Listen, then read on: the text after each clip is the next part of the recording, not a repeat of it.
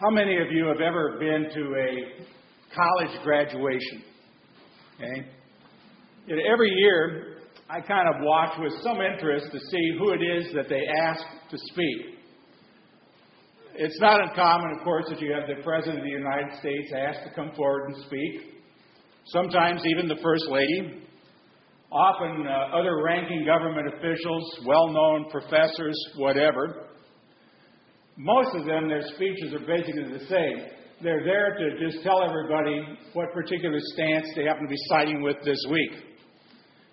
You might hear environmental messages, you might hear global warming messages, you might hear immigration messages, but all too few times do you actually hear anything that I think the graduates probably could take home. I remember a few of them. One of them was, I think, Winston Churchill who gave probably one of the shortest graduation speak- speeches ever when he got up in front of the class and said, Never, never, never, never give up. And then he sat down. I'd have paid to hear that one. But there was one that was not too very long ago. In fact, it was a month ago when Naval Admiral William McRaven spoke to the 8,000 members of the 2014 graduating class at the University of Texas. He talked to them about uh, the 10 most important life lessons that he had ever learned during the course of his SEAL training that he had completed back in the 1970s. And maybe some of you actually saw part of this, and you haven't, go YouTube it. It's a wonderful message for college graduates. In fact, it's for everybody. But these lessons, he said, really had nothing to do with being in the military and everything to do with preparing, preparing for life. And one of the lessons in particular really got my attention. Admiral McRaven described basic SEAL training as six months of tortuous um, runs in soft sand, midnight swims in ice cold water, obstacle courses, unending calisthenics, days without sleep, and always being cold, wet, and miserable. He said, quote, it is six months of being constantly harassed by professionally trained warriors who seek to find the weak of mind and body and eliminate them from ever becoming a Navy SEAL. And then he told the graduating class about being a sugar cookie. Y'all know what a sugar cookie is, don't you? Well, several times a week, the instructors would gather ever, all of the students together and do an uniform inspection. Now, your hat had to be perfectly starched your uniform had to be immaculately pressed. Your belt buckle had to be shiny and smudge free. But no matter how much effort a recruit ever put into making sure that he was presentable in a perfect uniform, the instructors would always find something wrong with something. And the student or students who failed uniform inspection had to run fully clothed into the ocean and then, wet from head to toe, they had to roll around on the beach until every part of their body was covered with sand. The effect is known as sugar cookie. Now you get the general idea. Then the student was required to stay in that uniform the rest of the day, cold, wet, and sand every place imaginable. Many of these students could not accept the fact that no matter how hard they tried to get the uniform right, they always failed the test and they were forced to spend the rest of their day as a sugar cookie. Those students, McRaven said, did not make it through training. He said the problem was they did not really understand the purpose of the drill. They said you were never going to have a perfect uniform. Everyone was bound to be singled out at one time or another. He said that the life lesson here is that sometimes, no matter how well you prepare or how well you perform, you will still end up as a sugar cookie. It's just that way life is sometimes. And then he said these words If you want to change the world, get over being a sugar cookie and keep moving forward. Now, stories like that kind of remind me why I didn't go into the military, other than the fact that I was 1A for a while, but then I got married 50 years ago and became 3A which meant they would take dogs and children before me, I guess. But maybe going to the military would have taught me some important lessons, maybe a little bit sooner. But there is a cold, hard fact about this world that you and I live in, and it's this life is tough, and often it seems downright unfair. Maybe you know the movie, this didn't come out very well, but the movie is The Princess Bride. The guy who played Columbo, as Peter Falk, is on television, and he is reading a fairy tale to his grandson, uh, the kid who used to be on the Wonder Years, Fred Savage.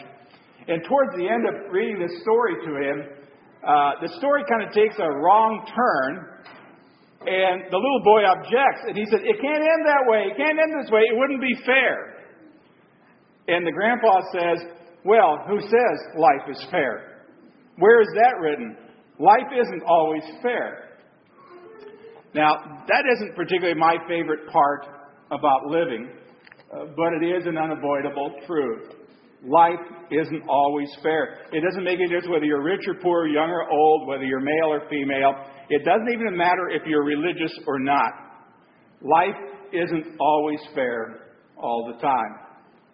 Sometimes, guess what? You're the sugar cookie. Sometimes you suffer even when you don't deserve to suffer. But how do you respond when this happens determines when, or maybe I should say if, things ever get back to the way that they probably should be. Now, many times when people are on the receiving end of unfair treatment, they respond by becoming very cynical. Uh, sadly, I've seen that happen even in the lives of Christ followers. They somehow pick up an idea over the years. I really don't know where they get this because I've never preached about it. I, I don't know that I've ever heard any pastor ever preach about it, but they get this idea, certainly not from the Bible, that life is supposed to be good once you become a Christ follower. That life now is going to be a fairy tale, a day at the beach, a picnic in the park. That God only exists to make your life as happy and easy as possible because God doesn't allow unpleasant things to happen to His people. Never, ever, ever, never. Now, I don't know where you get that. I'll say that again. I have never ever preached that, I know. And over the years, I've heard people using an unpleasant experience as an excuse to abandon the faith and stop believing in God, or at the very least, just to become cynical again in their attitude towards living the Christian life. And this seems to me, as I study people, kind of works on a, on a relative scale. For example, uh, I've heard people say, if God is real, then why did this person who is close to me die? Well, I can understand how difficult it is when somebody close to you passes away, and it does cause you to question things. But the truth is, this may come as a surprise to you, but people have been dying every day since the beginning of time. It's just part of life. And as far as I know, until Jesus decides to come back and take us all home, people are going to die all the time. But people who aren't prepared to face this reality will say, well, since it happened to someone I, I know, and since I have to experience the pain, this must mean that God isn't real or that God doesn't really care. I've also heard people use the argument with something when something less tragic in their life happens. They say, well, if God is real, then why did I get sick? Or if God is real, then why did I have to be the one who lost my job? Or if God is real, why didn't I get that promotion? Or if God is real, then why wasn't my year end bonus as big as that other, you know who, that doesn't work nearly as hard as you know who? Now, if you want to be cynical, you can always find some source of injustice in your life. I can guarantee it. Because life is full of them. Now, it's tempting to develop an entitlement mentality, especially Christians who sometimes find themselves, well, I'm really a pretty good life, a pretty good person. I just don't know why my life isn't much more easy and fair. Well, the answer is because life isn't fair. It's not because God isn't fair, it's because this world you and I live in isn't fair. I mean, we live in a fallen world. We live in a sinful world. And as long as your address is still on this side of heaven, guess what? There are going to be times when you are a sugar cookie. This is the way it's going to be. Now, in the Bible, if you're wondering, we're going to get to the text. In the Bible, we find a group of people who go through the life is unfair and you're the cookie, sugar cookie experience, and their response is the very opposite of the response that I've been talking about up to this point. Instead of becoming very cynical, instead of becoming very selfish, instead of having this I'm ready to quit and bail out attitude, Paul heaps praise on them because their faith actually grew in the face of unfair treatment. And, and guess what? It, it, along with that, their love actually increased, even when the world was out to get them. And believe me, the world was out to get them physically in that day. But instead of abandoning their faith, their steadfastness became an example for believers all over the world. I want you to listen for a moment what Paul had to say about them. He said, We ought always to thank God for you, brothers, and rightly so, because your faith is growing more and more and the love every one of you has for each other is increasing. Therefore, among God's churches, we boast that your perseverance and faith in all the persecutions and trials that you are facing. Now, how would you like to be a member of a church that somebody could say, man, among all of the churches in the Texas district, we boast about St. Mark's in Mineral Wells because of their perseverance and their faith in spite of everything that has happened to them. I think that'd be a pretty, pretty cool deal. Now, you may not wonder what this, who this church is. Well, this was the focus of Paul's first letter to the Thessalonians, which most Bible scholars say is the oldest book in the New Testament. It's written about 49 AD, so about 20 years after uh, Jesus ascends into heaven. Now, a few months after he writes First Thessalonians, Paul writes Second Thessalonians, which is believed to be the, well, second oldest book in the New Testament, probably written in about the year 50. It's one of those short, often overlooked little books, but it has a powerful message. So if you got your Bibles yet, you might want to turn to Second Thessalonians because we're going to spend time in this book for the next three weeks. We're going to do a little three week series that I'm going to call Bulletproof. Uh, it's about developing a faith that's unstoppable, uh, a faith that's solid as steel or Kevlar or whatever strong, a faith that cannot be conquered, a faith that no matter what life brings you, it can stand up to it. Now, in today's message, I'm going to talk about how to respond when you're the sugar cookie.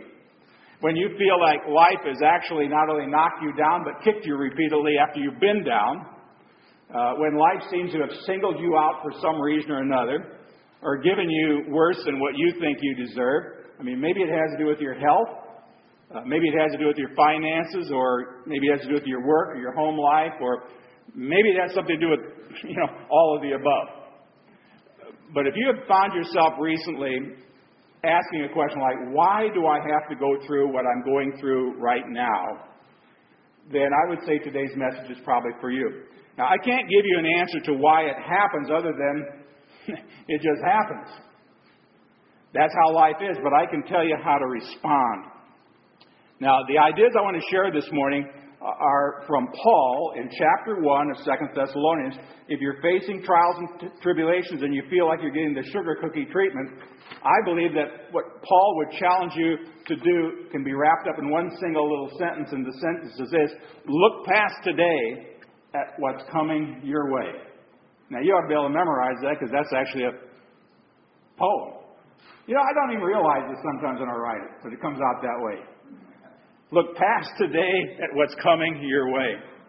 Now, up to now in this message, I have been kind of beating and repeating the point that life is sometimes unfair, but this statement comes with what I would call a footnote.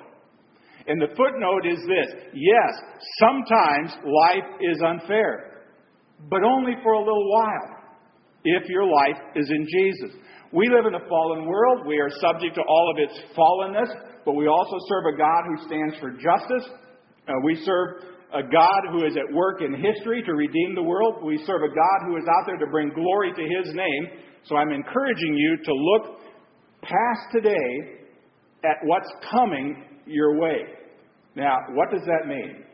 That's a good Lutheran question to ask. I mean, Luther taught us that. What does this mean? Well, what does the Bible say is coming your way and my way? Well, I'm going to suggest three things this morning. And the first of these is this When life is unfair, keep in mind that you will come through this better than you were before.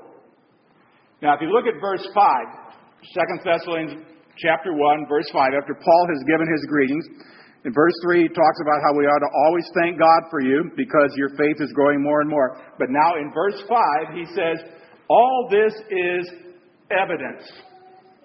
All this is evidence. Now, all this refers to the fact that the Thessalonians are persevering through some hard times with growing faith and increasing love. All this, all of this stuff you've been going through, the sugar cookie stuff, all of this stuff is evidence that God's judgment is right. Now, the word judgment, by the way, does not mean punishment. You could say that the word means God's authoritative opinion about you or his conclusion about your character. It would be all this evidence that God's judgment is right, and as a result, you will be counted worthy of the kingdom of God for which you are suffering. That's another way to put it. Now he goes on, we skip a little further to verse 11. He says, with this in mind, and now you should ask yourself, with what in mind? Well, with, with the fact that you have been suffering and dealing with it, and God is, is going to be helping you through it. But with this in mind, he says, we constantly pray for you that our God may count you worthy of his calling. And then he goes on in verse 12 to say, We pray this so that the name of our Lord Jesus may be glorified in you and you in him. Now, did you get that last part? I think it's really important. You go through this, why? So that the name of our Lord Jesus may be glorified in you and you and him. We go through this sometimes because it brings God's glory. Never for our benefit, but for God's glory. See, not only will you be made worthy, this is what Paul is saying, not only will you glorify Jesus, but you will be glorified in Him.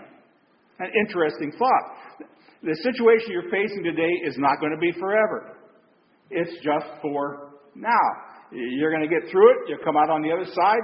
Chances are you'll come out even better than ever before. Now, there, there's an old cliche you've probably heard before that a trial or a tribulation will either make you a bitter person or a better person.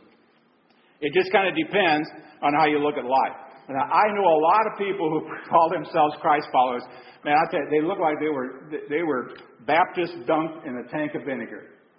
Uh, there's no joy in those folks uh, for some reason or another, they have just become bitter people because of the circumstances in their life rather than using those to become better people. It really depends on how you look at life. If you consider every event in your life as uh, random or luck of the draw, then it's easy to give way to cynicism. I mean, why am I so unlucky? Why don't I ever get the breaks?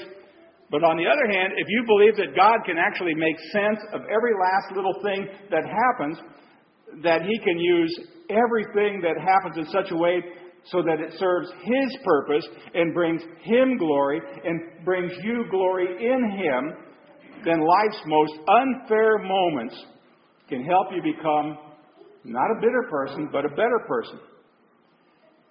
Now, do I ever go through hard times? Well, you know, I've been married 50 years. And come September, I will have been alive 70 years. I have two kids. Need I say more? I have a grandson who just got married. Okay. Have there been hard times in those 50 years? Have there been hard times in those 70 years? Have there been hard times in my life? Yeah. I don't always know why some stuff happens in my life. But what I do know is that eventually it's going to get better. Now, I don't always know why it happens or what good will come of it, but, but there are a couple of things I, I actually do know. I do know that those who love God, all things work together for the good of those who are called according to his purpose. Now, don't make a mistake of taking this Bible passage and only taking half of it. I mean, I've had people come to me in my office and say, Pastor, you know that Romans 8:28 passage, we know that all things work together for the good of those who love God. Well, guess what? I love God and my life stinks. Well, it should. Because you haven't read the second part of that Bible passage. It says, All things work together for the good of those, for those who are called according to His purposes, not your purpose. It is going to bring glory to Him. It is going to bring glory to you in Him. A little bit different. That's why the Thessalonian Christians didn't become cynical when they faced trouble. Their faith continued to grow. I mean, the world is against us. Hey, let's believe God for a miracle. Uh, that can be your attitude too. You can look you can look past today at what's coming your way because you know that you will come through this better than you were before. Here's the second thing. If there's a score to be settled, God will settle it. Sometimes, you know, you look back at an unfair situation.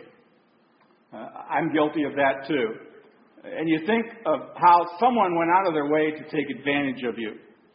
Uh, and it's kind of easy to give in to bitterness or harsh feelings. It's also easy to become consumed with the idea of getting even. You know, if he talks bad about me, I'm going to talk bad about him. If he dishes the dirt, I will dish the dirt right back. If he punches me once, I will punch him twice. And it just kind of goes on and on and on. Now, this happens about every year we go through the election cycle. You got one political group attacking the other group, which is followed by what? A counterattack, followed by a counter counterattack, followed by a counter counter counterattack, followed by, you know how it just goes on and on and on. In fact, we don't see it only in campaigns, we see it in the day to day political life of our elected leaders.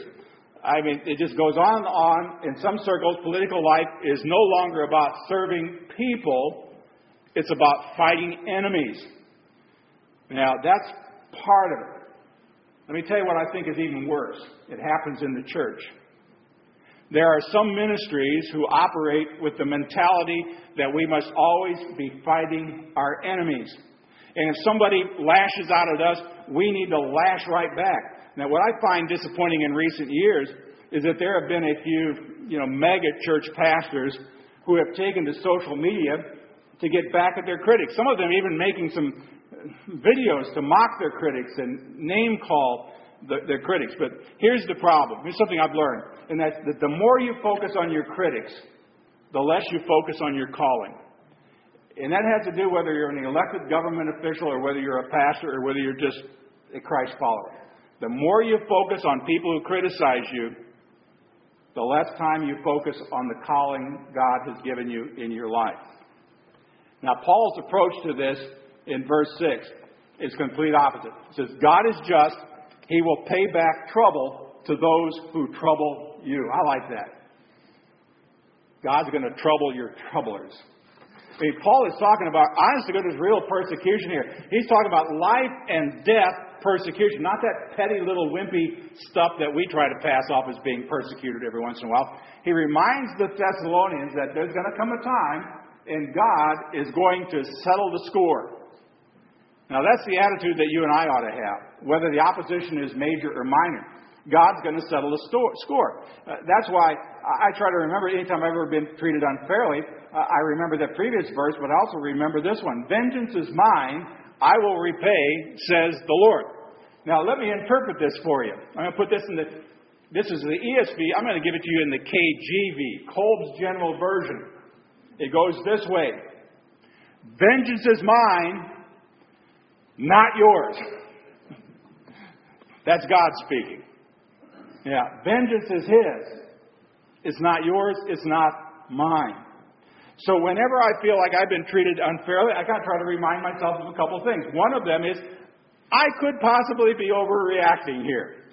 I could be making a big deal out of next to nothing, you know, the mountain out of a molehill. Therefore, I'm much better off uh, to respond to critics and enemies with mercy and grace. Or two, if the situation is really that serious, really that egregious, God is going to settle the score himself.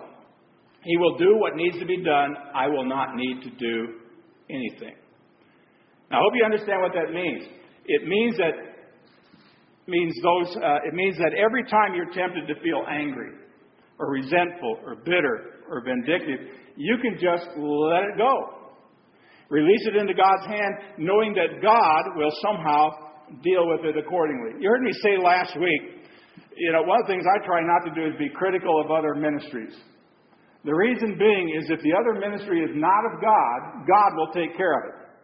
But if that ministry is of God, I'm not messing with it.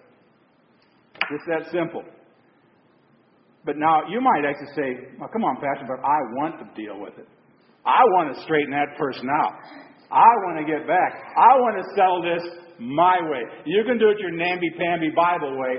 I got two fists. Well, okay. But I'm going to tell you, it's not your job.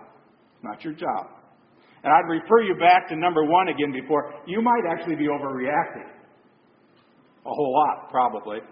Either way, you can be sure of this. As long as you are, you are focused on settling the score yourself, God isn't.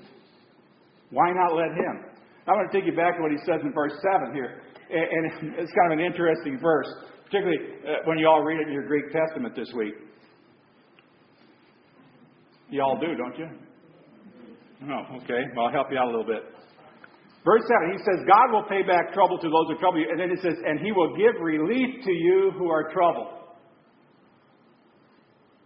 That, that's where your focus needs to be. By the way, here's, the, here's a little teaching for you.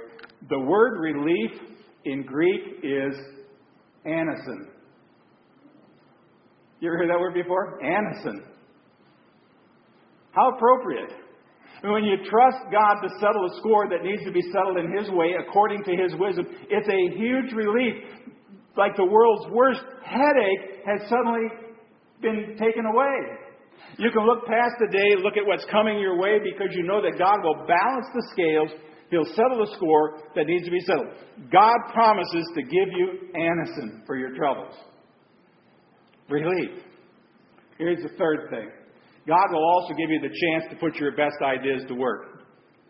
Now, Paul goes on, he uses a little phrase here that's coming up that I really love. He's telling uh, the believers in Thessalonica how he, he's praying for them, and in his prayer, he asks this in verse 11. He says, That by his, and that's God, that by God's power, he may fulfill every good purpose of yours and every act prompted by your faith. Now, he's saying that every good idea, every good effort, God will bless. When I first started out going to seminary, I was doing field work at St. John's in Elgin, Illinois. I was working with a young pastor, Pastor Tim Krieger, who was probably at least 10 years younger than me because the senior pastor had left. And I was a little bit worried because they wanted to introduce chanting into their worship service, chanting from the old blue hymnal. Remember the LW before we had the LSB, purple book or whatever color it is. And so I went and practiced it. And then I, that morning he said, How are you doing? I said, Well, I practiced it. I don't know how good this is going to be. And, and Tim just looked at me and says, Nothing has ever failed for lack of effort. Simple little statement. What he's saying is if you, if you put forth godly effort into something, God is going to bless it no matter what.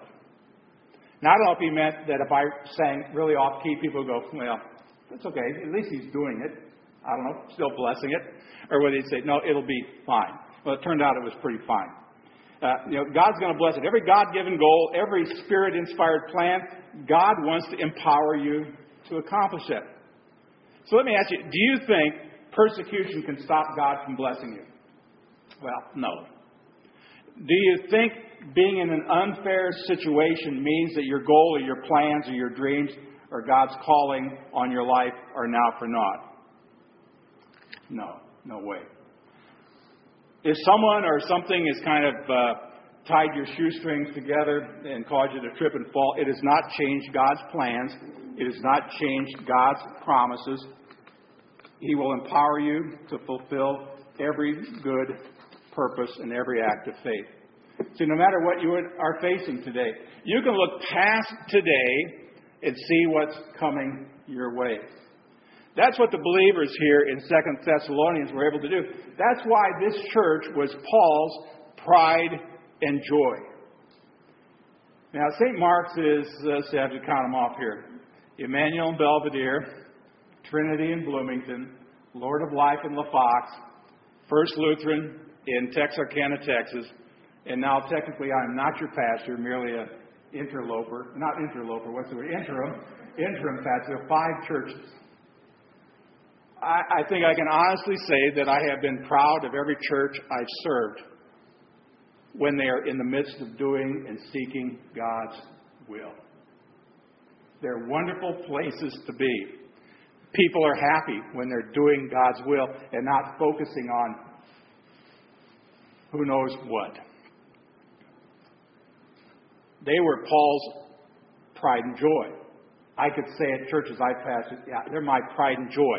Uh, but I'm hoping even more that God would look at a church and say, yeah, I like those folks. I like those folks. They're seeking after my will. They, they, they, they're after me. I mean, that's why their faith continued to grow, even in the midst of some difficult times. I mean, I've pastored a couple of churches that were going through difficult times when I arrived. You know, but God says, I don't like churches going through difficult times. We can, we've got a calling for that church. He just calls us to do what? To continue to worship Him, love Him, serve Him, study His Word, pray, seek His will, and get out there and do it. See, their eyes were not just on what was happening to them right now at this particular time. Their eyes were on what's ahead of them. My sermon, my sermon network, I record sermons and put it on, has been gradually catching up with me because I have almost six or seven years of sermons that they keep you know, downloading. So every once in a while, I pop, it's got 45 new sermons in there. Uh, I was looking at one the other day, and I listened to the last sermon I preached at uh, First Lutheran in Texarkana, not quite a year ago. And at the end, I, I said, I don't know what's going to happen when I leave, but I know that God has more in store for you. Why? Because God always has more in store for you. God doesn't run out of store. I mean, God doesn't say, well, that church ran out of my blessings and my ability to bless it. And there's always something down the road. Now, they were not going to let a little mistreatment fill their hearts with bitterness. They knew God was in control, look past today. It's also why this church refused to turn tail and run, because they knew that God's calendar went way beyond their calendar. Uh, they had the courage to stay faithful to Jesus to the very end because he, they knew He promised to be with them to the very end. So let me ask you, what about you? As you face the sugar cookie moments of life, and if you haven't for a while, you probably will, how will you respond? I mean, will you become cynical and short sighted, or will you say, Wow, Lord, this is my chance to practice a faith big enough to move a mountain? When you're treated maliciously, somebody bad mouths you, stabs you in the back, whatever, will you become bitter and vindictive, or will you say, God, I'd love to settle the score, but I'm going to trust you to settle the score. I'm going to continue to love those people that you bring my way, and I'm going to show the same mercy to these people as you've shown to me. You know, those are kind of um, characteristics of what I would call a bulletproof faith. You look past today at what's coming your way. But life isn't always about looking past today, it's also about living today. You can't spend the rest of your life thinking about what used to be, and you can't spend the rest of your life what you hope will be. You still got to live today. Now, we talked, my wife and I talked a little bit this morning, the last couple of days, what we remember about the last 50 years like where we were 10 years ago or where we celebrated our 25th. Now, that's a good thing to think about the past. Because the really kind of interesting thing I found in my life, at least, I think it's true a lot of people, is that the longer you are removed from some things, the more better memories you have of the situation. That God just kind of allows you to forget. Now, I was someplace a couple of weeks ago where somebody introduced Nancy and I and said, uh, we are soon to be married 50 years. And then he added this comment, and Barry said those are 35 of the happiest years of his life. Well, that's not true. That was just a joke. You look back and bumps, sure. Joys, plenty of them. You do that as a church too. Bumps, sure. Every church has them. Joys, plenty of them. Plenty of things to build on. You can't spend your rest of your life thinking about the past. Can't spend it looking at the future. But you got to face up to the sugar cookies of today. How do you do that? Let me just end by a few things. One of them is just live today as it is as if it has already come your way. Live today as if all we've talked about has already happened. Live today as if God has already made everything work together for good already right now. Live today as if God has already settled the score that needs to be settled and that you're free now to reach out to others in love and mercy and compassion. Let your love increase. Live today as if He has empowered you to do all that He has called you to do. Never give up. Live today as if your victory has already been won. I'm going to let you in on a little secret. I've read the Bible to the end. We win. And because we know we win, we can live today as victors. Enjoy reading Second Thessalonians in these next couple of weeks. Go back and read chapter 1 this week and see where you fit into this little story. Maybe even as you read through it this week, think through how this church fits into this story. And think again about that little statement we shared at the beginning that while life is tough and sometimes life is unfair, we can still look past today at what's coming our way. May God grant that for the sake of Jesus and to the glory of his name. Amen. Let's stand for our closing blessing.